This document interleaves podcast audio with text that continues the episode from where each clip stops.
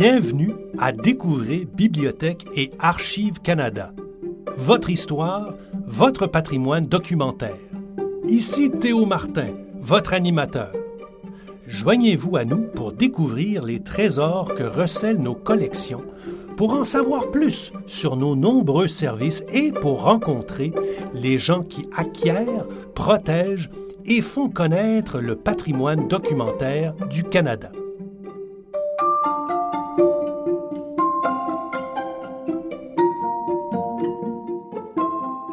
Bienvenue à Trésors dévoilés. Dans cette nouvelle série de balados, nous vous présenterons certains objets de la collection de Bibliothèque et Archives Canada. Dans chaque épisode, nous discuterons avec un employé de BAC qui mettra en lumière un élément qui, à son avis, représente un véritable trésor dans notre collection. Il peut s'agir de pièces rares, parfois inhabituelles ou précieuses, ou d'articles ayant une importance historique. Peut-être nos experts auront-ils également une histoire intéressante, voire fascinante à vous raconter.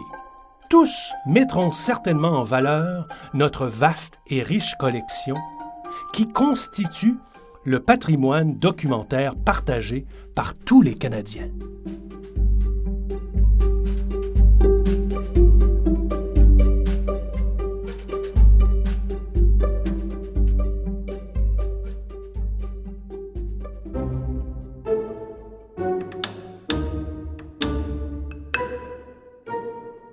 Et maintenant, voici l'épisode 2. Le mystère du panotype.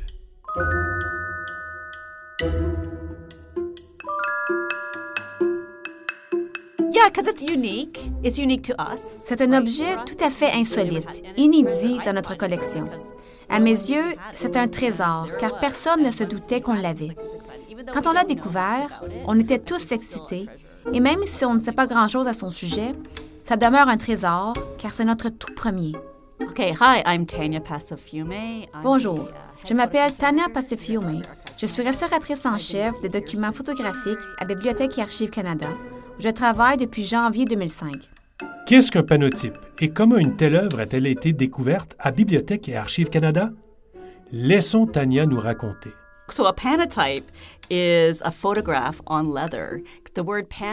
Un panotype est une photographie transférée sur du cuir. Le préfixe pano vient du latin panos, qui signifie étoffe. Je vous raconte l'histoire de ma découverte parce que je la trouve très intéressante. Il y a quelques années, j'ai dressé l'inventaire des objets conservés dans des boîtiers. Ça peut être des daguerreotypes, qui sont des photographies sur métal, l'un des premiers types de photographies, ou des ambrotypes, qui sont des photographies sur verre, ou encore des ferrotypes, qui sont en métal. Tous sont scellés dans de magnifiques boîtiers faits de cuir, de papier ou de plastique. Bref, je devais répertorier environ 300 objets et ces objets me passionnent. Avant mon arrivée à Bibliothèque et Archives, j'ai beaucoup étudié les objets emboîtés. C'est donc une immense joie pour moi de pouvoir examiner tous les nôtres on y trouve des choses bien intéressantes. Dans une de nos boîtes, il y avait six objets, et le dernier me semblait vraiment curieux. Au fil des ans, on en voit de toutes les sortes, et je me suis dit, ce n'est ni un daguerreotype, ni un ambrotype, ni un ferrotype. Qu'est-ce que ça peut bien être? Ce qui est intéressant avec la photographie, c'est que les photographes changeaient constamment les procédés. Donc parfois, vous tombez sur des procédés et vous vous demandez, qu'ont-ils fait? Quels produits ont-ils utilisés pour faire cette photo? Quoi qu'il en soit, j'ai remis ce projet à plus tard. J'ai beaucoup de travail. BAC compte 35 millions de documents photographiques, alors j'ai du pain sur la planche. J'ai donc mis ce projet de côté, encore et encore. Et puis un matin, je me suis dit, allons examiner cet objet de plus près. C'est le portrait d'un jeune homme assis. J'ai sorti la photo du boîtier. Nous avons des outils spéciaux pour ça. Je ne recommande pas de le faire à la maison. nous avons cet outil d'aspiration. J'ai retiré la photo et j'ai vu un bout de papier cartonné au dos. On pouvait y voir un mot incomplet écrit à la main, H-O-L, avec d'autres mots en dessous. Je n'arrivais pas à les lire, sauf pour le dernier mot, acide avec un trait en dessous. J'ai pensé, oh, c'est intéressant, mais il n'y a pas de scellant ni de ruban. Donc quelqu'un l'a déjà ouvert. Souvent, on change le contenu des objets emboîtés parce qu'ils sont plutôt vieux. Alors, on ne peut pas toujours se fier à ce qu'on y trouve. Mais lui n'était pas scellé. Soit il ne l'a jamais été, soit il n'en restait aucune trace.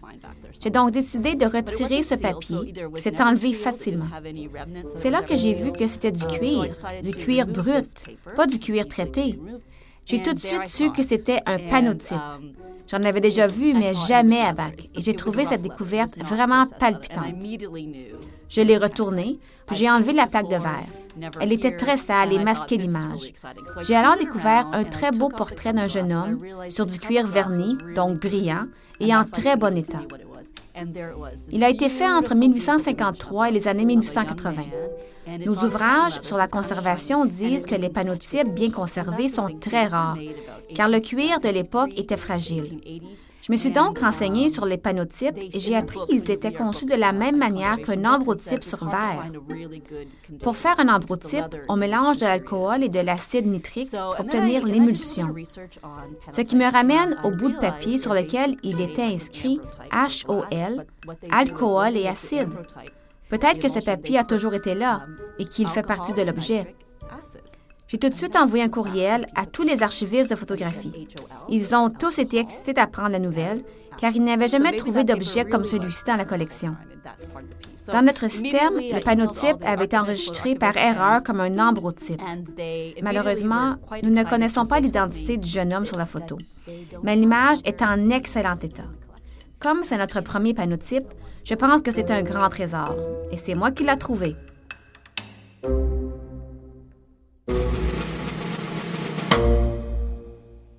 Les panotypes sont à la mode de 1853 au début des années 1880. La méthode ressemble à celle utilisée par les ambrotypes, sauf que le support n'est pas en verre, mais en tissu ou en cuir. Fait intéressant, les panotypes sont réalisés en appliquant sur un ambrotype des gouttes d'une solution d'acide nitrique diluée dans l'alcool. Cela permet au photographe de retirer l'émulsion qui contient l'image en tant que telle du support en verre pour la placer sur un nouveau support, par exemple un morceau de cuir. C'est un procédé très complexe. Um, Pourtant, des gens l'ont utilisé. J'ai vu des versions modernes. C'est inhabituel, car qui veut une photographie sur du cuir? On se demande pourquoi on en voudrait de nos jours. C'est probablement parce que les daguerreotypes se rayent facilement s'ils ne sont pas dans des boîtiers en verre. Quant aux ambrotypes, ils sont sur verre. Leur envoi par la poste pose donc des risques. Les daguerreotypes qui ne sont pas dans leur boîtier peuvent se déformer, mais dans leur boîtier, ils peuvent être postés sans danger. Les ferrotypes aussi se déforment quand ils sont expédiés sans boîtier, car leur support est en éteint. Le cuir, lui, demeure intact. Um, Je pense que c'est pour cette raison qu'ils se sont mis à fabriquer des supports plus flexibles. C'est logique, car aujourd'hui, nous utilisons des négatifs en polyester et en nitrate, des supports très flexibles. C'est intéressant de voir que l'histoire de la photographie a commencé comme ça. Le procédé photographique appelé panotype est présenté pour la première fois en 1853 à l'Académie des sciences de France par l'entreprise Wolff et compagnie, qui vend les explications sur son procédé pour la somme de 100 francs. Les panotypes se répandent rapidement. De nombreux photographes professionnels les utilisent dans un contexte commercial, comme en témoignent des annonces et des articles de journaux parvenus jusqu'à nous. À cette époque, les clients s'intéressent à ce procédé parce qu'ils le croient plus durable. Il ne se brise pas comme les ambrotypes sur verre, ne se gratignent pas comme les daguerreotypes et ne se déforment pas comme les ferrotypes. Nous ne savons presque rien de la diffusion et de l'utilisation du panotype au Canada, mais on sait que plusieurs photographes réputés y ont recours, dont George Robinson Farden, un photographe de Victoria en Colombie-Britannique. Son album de photos Portrait and Views on Patent Leather portrait et vue sur cuir verni, a été présenté à l'exposition universelle de 1862 à Londres. Il fait maintenant partie de la collection du Victoria and Albert Museum. Tania nous en dit plus long sur les documents photographiques emboîtés qu'elle répertorie au Centre de préservation de Bac à Gatineau, au Québec.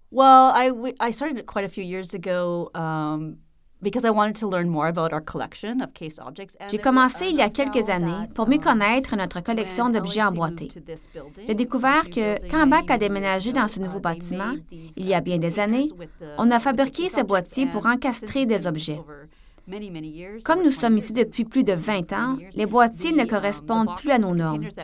J'ai donc lancé un projet pour mieux entreposer les boîtiers, les daguerreotypes, les emboîtypes et les ferrotypes. J'ai décidé d'en profiter pour examiner ces objets. Quelques-uns sont encore scellés avec le ruban d'origine. Je ne touche pas à ces rubans, même s'ils sont troués ou inutiles parce qu'ils sont rares. Les conditions de conservation sont exceptionnelles dans nos chambres fortes. En plus, c'est rare que le ruban soit conservé. Il est généralement détruit. Parfois, la conservation est une question de jugement personnel. Pour ma part, j'aime les marques d'usure sur les objets. Ce n'est pas toujours le cas des restaurateurs. Par exemple, j'aime le ternissement des daguerreotypes, alors que certains restaurateurs, non. Pour en revenir aux objets emboîtés de bac, j'en ai profité pour nettoyer les plaques de verre, souvent sales. Ce faisant, j'ai examiné tous les boîtiers qui datent de la même époque. Il y avait des tailles standards et on pouvait aussi demander une taille particulière.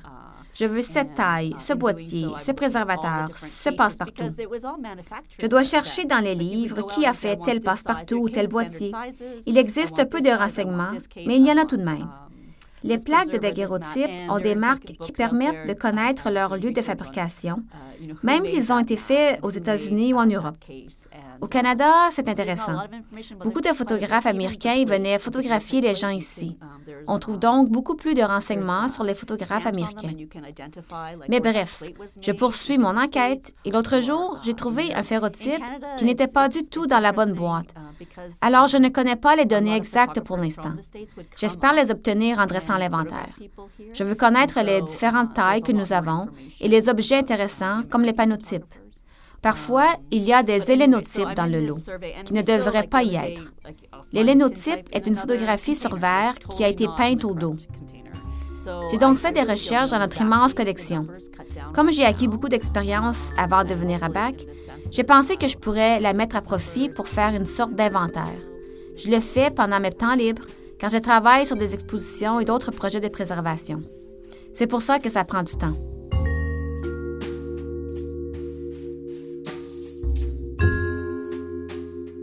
Pour en savoir plus sur les différents procédés photographiques, comme les panotypes, les daguerreotypes et les ferrotypes, rendez-vous sur Apple Books pour télécharger gratuitement la publication numérique de Bach intitulée Lingua Franca, un langage commun pour les restaurateurs de documents photographiques.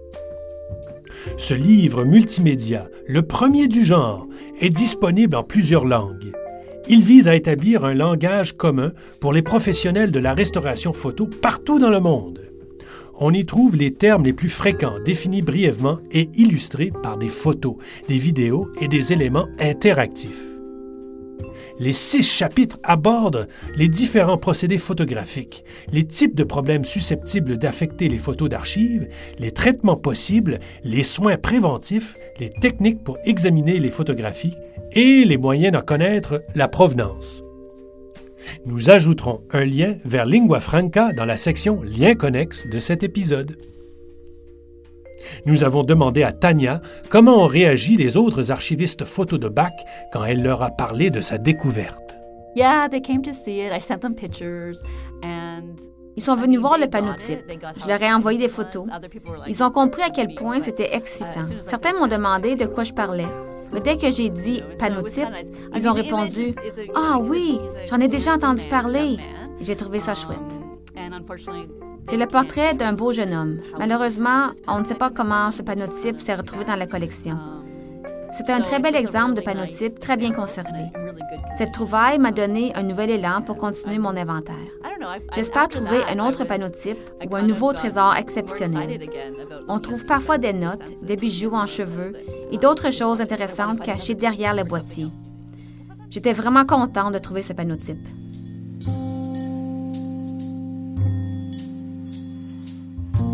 On découvre rarement des panotypes de nos jours car leur durée de vie était très courte en raison de leur fragilité. Or, le panotype récemment trouvé par Tania est resté en excellent état grâce à son cuir verni. Seul le verre d'origine placé dans un passe-partout en cuivre s'était détérioré. Les restaurateurs ont rapidement réglé ce problème. Bach peut maintenant partager cette découverte avec le public et, qui sait, tenter d'élucider le mystère. Qui est l'homme sur la photo et qui l'a photographié? Pour nous aider à y arriver, voyez le compte Flickr de Bach. Vous y trouverez un album d'images intitulé Trésor de la collection. Nous mettrons cet album à jour à chaque nouvel épisode pour que vous ayez la chance de voir les trésors dont nous parlons. Vous trouverez le lien vers l'album Flecker sur la page du balado de Bach.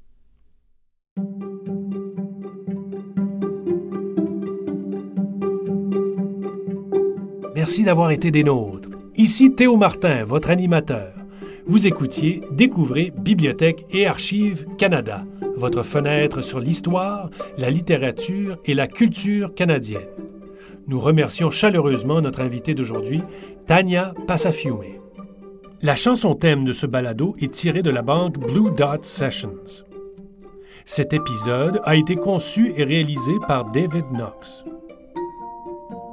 Si vous avez aimé cet épisode, nous vous invitons à vous abonner au balado par le fil RSS de notre site web, Apple Podcasts ou votre plateforme habituelle.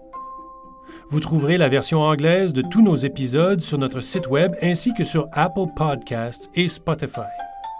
Il suffit de chercher Discover Library and Archives Canada. Pour plus d'informations sur nos balados ou si vous avez des questions, des commentaires ou des suggestions, visitez-nous à bac-lac.gc.ca baroblique balado au pluriel.